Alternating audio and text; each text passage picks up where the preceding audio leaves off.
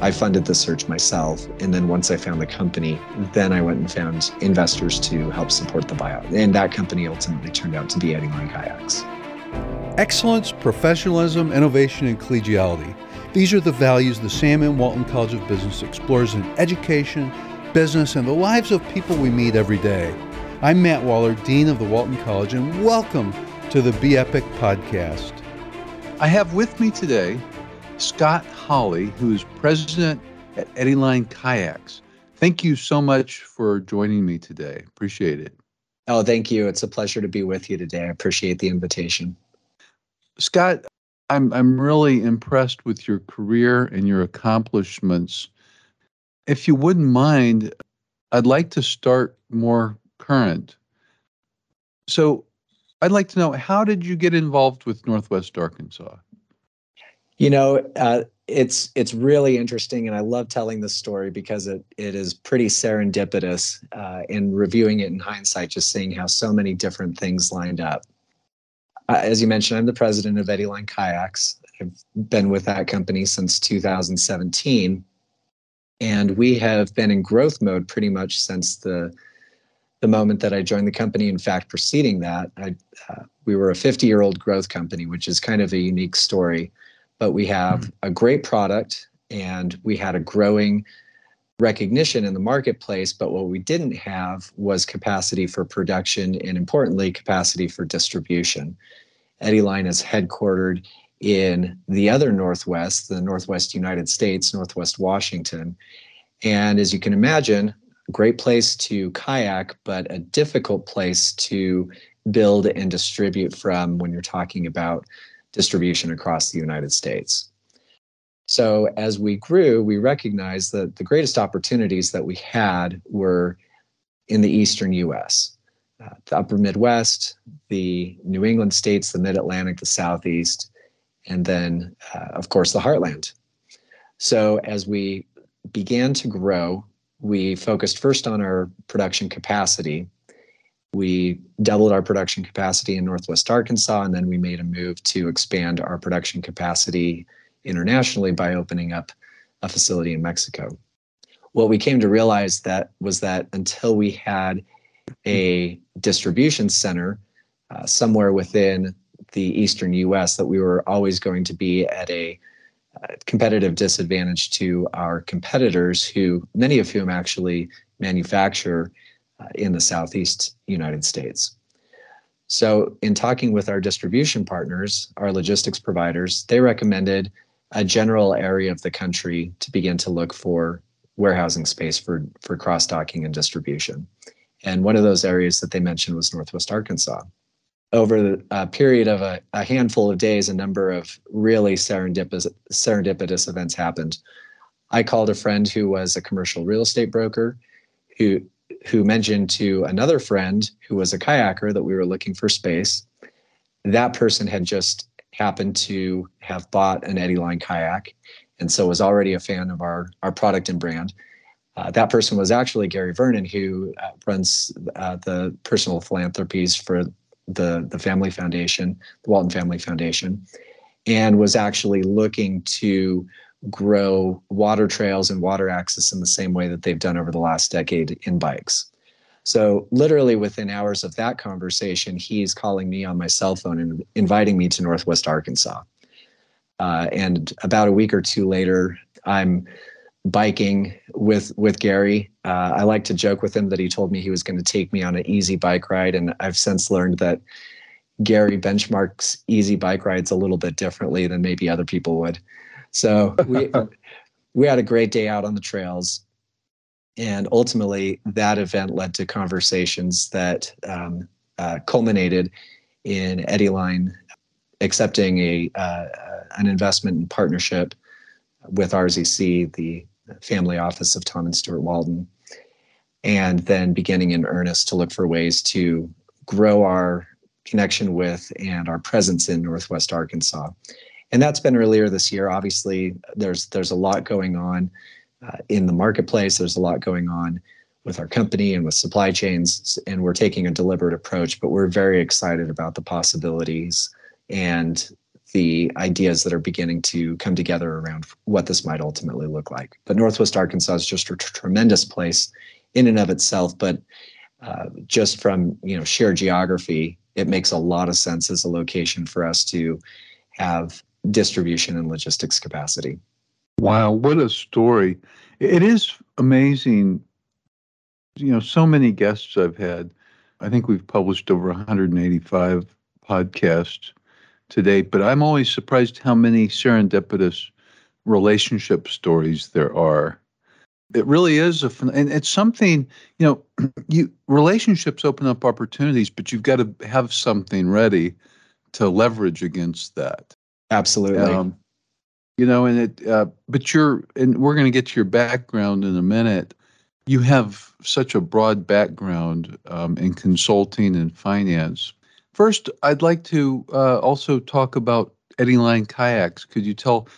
I I, I'm, I love water sports, kayaking, canoeing, and I've had different kinds of, of kayaks and canoes over the years. But love to hear what makes Eddyline Kayaks uh, unique and and uh, special. Yeah, absolutely. Well, that, that's my favorite question to answer. Eddyline's been around since nineteen seventy-one. It was founded by Tom Derrer, who was an avid sea kayaker and a self-described hippie who, for whom business was a four-letter word. He started making kayaks with the legendary Werner Fuhrer, and at the time, the only way to do that was to uh, buy a mold out of Europe, have it shipped over, and then to defray the cost, you built one yourself, and then you built one for five or six friends. So that's what Tom did. And then after he built four or five, he had other people coming to him, hearing that he had a mold and knew how to make fiberglass uh, kayaks for uh, for whitewater at the time. And so he continued to do that and enjoyed it so much that he he accidentally fell into business. The company was privately held by the founders for forty-six years. So in terms of what makes the company unique, there is no other company in the industry like that, where you have a forty-six year legacy of heritage of a focus on design, service, and quality. There's a lot of brands that have been around that long, but most of them have been uh, become part of larger platforms where there's been an increased focus on distribution and chasing after uh, fads and, frankly, chasing the market downstream towards lower quality, lower price point boats. So Eddyline is unique in that we are uh, a single brand. We continue to be privately held, and we are continued to focus on preserving the legacy and heritage of the founders, which is to make premium quality kayaks for the touring and recreational markets without ever sacrificing quality or service or our design. And that's, what does touring market mean? Yeah, so it's it's interesting. There's a, a lot of different ways that you could break it up, but generally speaking, that would mean open water, ocean, large lakes, multi-day expedition, longer kayaks. So think sea kayaks that you would take for three to four days on open water in the ocean or in the Great Lakes. That's that's generally what the touring market refers to. Okay. So recreational might be like going floating a river? Yeah, I was uh, out in Arkansas a couple months ago, and I took three of our ten-foot Sky ten boats, which are our entry-level recreation boats, and I did a four-hour float down Sugar Creek, literally right out of the downtown area. Uh, so that nice. Would be, yeah, that would be an example of our recreational boats in a recreational use case. You you should try um, the Buffalo River next time you're here. I have had that on the calendar and and uh, have missed out on a couple of great opportunities to do that, but absolutely within the next twelve months, that is very high on the list. It it really is a beautiful river, beautiful bluffs, waterfalls, just uh, lots of wildlife, very, very pretty. In fact, when we moved here in ninety-four, that actually, I guess it would have been May of ninety-five when I went for the first time, and we had a good rain, and I was just shocked at the beauty of the Buffalo River. Uh, here being in the mid-South, I, I just I didn't think there was any uh, landscape like that here, and really, really enjoyed it. So one question I had for you about kayaks, maybe more specific, technical. So most of, I've done kayaking and um, canoeing, but with kayaking, I've seen people use kayaks on the lakes around here. I've never done that. It's always been floating a river. But I noticed one of them had a rudder on the back of it. And I looked at your website and I saw that you maybe recommend something other than a rudder. Is that right? You know, that's interesting. If you uh, if you go to a, a a paddle sport industry conference and you want to start a brawl, you just go up to someone and and say that a a, a rudder is good or a rudder is bad or a skeg is good. And is that right? Bad. I never knew and, that. Yeah, it's uh, but but the the fact of the matter is that the rud- a rudder on a boat, and again, so a rudder is uh, helps for steering and control of the vessel, and generally it can be fully deployed or not deployed, and sits on top of the stern of the boat, and then is deployed from the cockpit. Rudders absolutely have use cases there, and depending on the design of the boat and the type of water, it's absolutely a tool for a job. Eddyline has designed the majority of their boats around what's called a skeg system, which is a fixed rudder that can be deployed in degrees. So you can deploy it halfway or quarter way or three quarters. And it's it's basically a, a fixed rudder that sits under in a compartment underneath the kayak. And then through an adjustment uh, from the cockpit, the kayaker can can choose to have it fully deployed, not deployed, halfway deployed, et cetera. So Eddyline has taken the, the position with the designs, with the particular designs that we use, that a skeg tends to work best for those designs. So I want to be uh, a little bit, uh, you know, cautious in, in in having too much religion against rudders, because they're absolutely a, a tool that gets the job done. And we also uh, produce boats that that come with rudders as well. And so with the skeg, uh, I guess if you want to go straight and you're in really calm water in a lake, you could put it down further, right? It helps with tracking, absolutely. Uh, and then it does avoid some of the drawbacks of a rudder, which is uh, when when a rudder isn't deployed and it's sitting on top of the boat, it can catch wind. Uh, it's something hmm. that gets in the way of uh, rear re-entry. There, there's some reasons that you want to have clean decks on on the bow and the stern uh, in a kayak, but but there's some drawbacks to a skeg as well. The housing itself takes up some of the storage compartment and the rear bulkhead, so I don't, you know, I want I want to make sure I'm giving giving since I had the question, and, and this will sit out there, that I'm I'm I'm giving a fair approach here. Well, I didn't know I would be uh, picking on something that was controversial, but that that that, that is very interesting.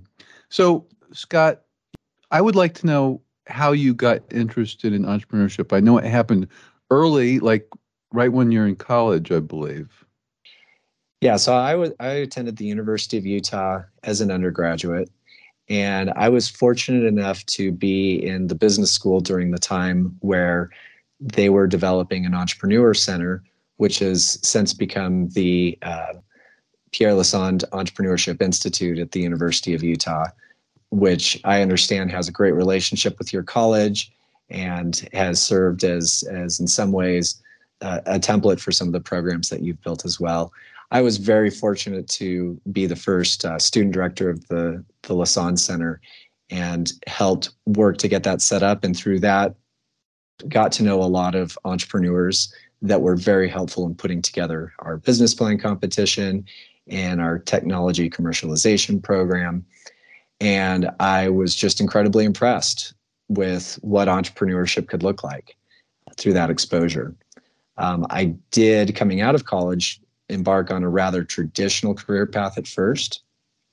I'd say that I was an, an entrepreneur in, in embryo, without any great ideas, and also without necessarily much of an affinity towards or proclivity towards technology. So a lot of times when you look at and think about traditional entrepreneurship, especially coming out of out of college, you're thinking about tech-based entrepreneurship.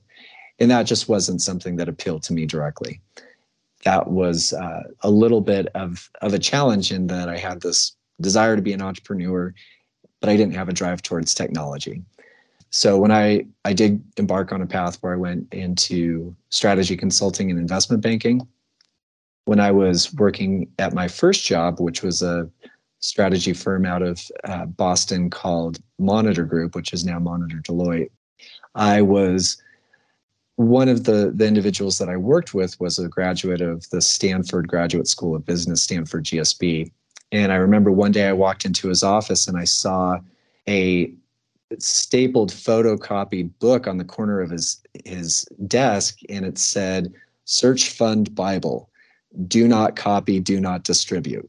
And of course, you see something like that and you're going to say, okay, I want to know what that is. Now, I got to tell you, so I happen to know what a search fund is, but most people don't know what a search fund is. So tell, keep keep going with the story, but also make sure you explain what a search fund is. Yeah, so I, I asked my friend, what is this? Can I look at it? And he said, I'll let you take it to your desk and bring it back because I'm not supposed to let anyone see it. Since then, of course, they've changed their tune and you can go on to Stanford's website and you can download. They call it the Search Fund Primer now. They've they've uh, fixed some, that problematic language, uh, and it's it's it's now available to anyone who wants to read about it. Well, and there's there's uh, several search funds out there. No, there are. It's it's grown quite a bit in awareness and popularity as a career path and as a path towards entrepreneurship.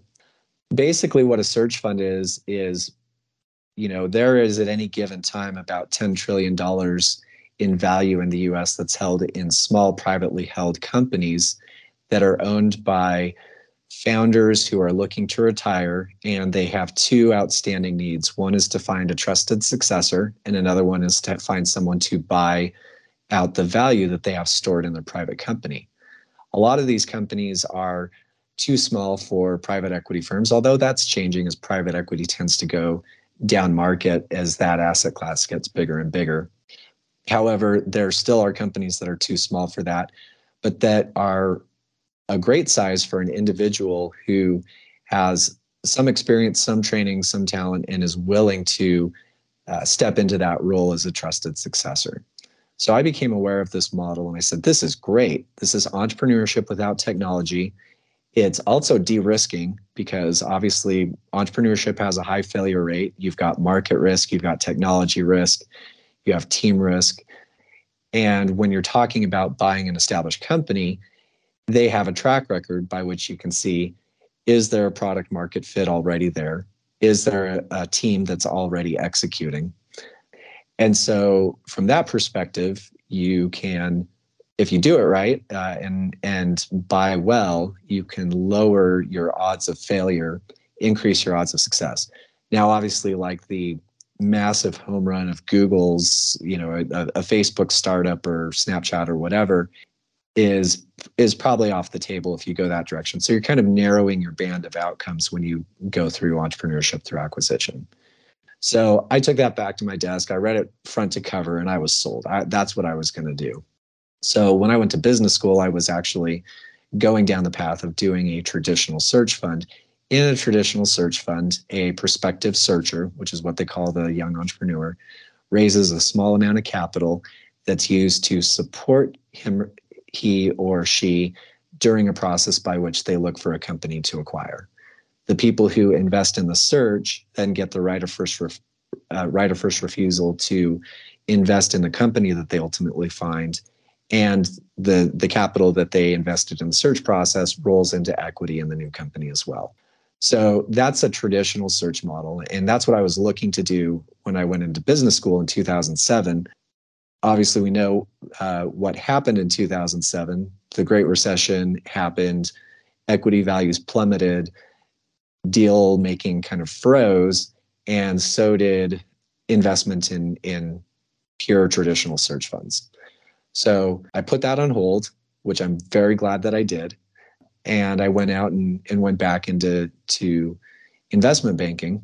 Uh, did that for several years, had some success, built up some of my own capital, matured a little bit and felt a little bit more comfortable moving into that next phase. And so that's when I decided to launch a search fund, but rather than going and raising outside capital I uh, I funded the search myself, and then once I found the company, then I went and found uh, investors to help support the buyout, and that company ultimately turned out to be Eddyline Kayaks.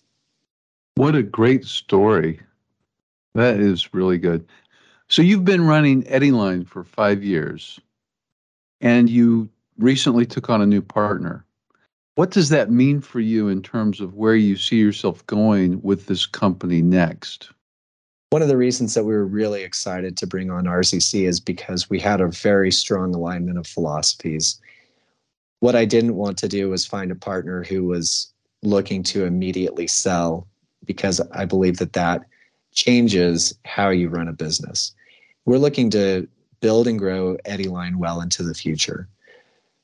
For me, one of the things that I absolutely love about Eddyline is that we're helping individuals create life-defining memories with their friends and family on the water. And it truly does feel like a calling. We've got so much opportunity in front of us with what we're doing on the innovation side and production and distribution that for me, it's an absolute, absolute privilege to go to work with, every day with the people that I work with and find ways to continue to change our industry, to push our industry forward in a way that ultimately I think is going to benefit so many people's lives, benefit the environment. And that's something that just gets me really excited, and it's and it's a passion, and I'm excited to be in a position where we now have the resources that we can continue to move forward with that vision. Well, Scott, congratulations on your amazing career and your tremendous success, and now um, your your leadership at uh, Eddyline Kayaks is very impressive. So thank you for, for joining me today. I really appreciate it. Thank you. I appreciate the invitation. It's been great chatting with you. On behalf of the Sam M. Walton College of Business, I want to thank everyone for spending time with us for another engaging conversation. You can subscribe by going to your favorite podcast service and searching Be Epic, B E E P I C.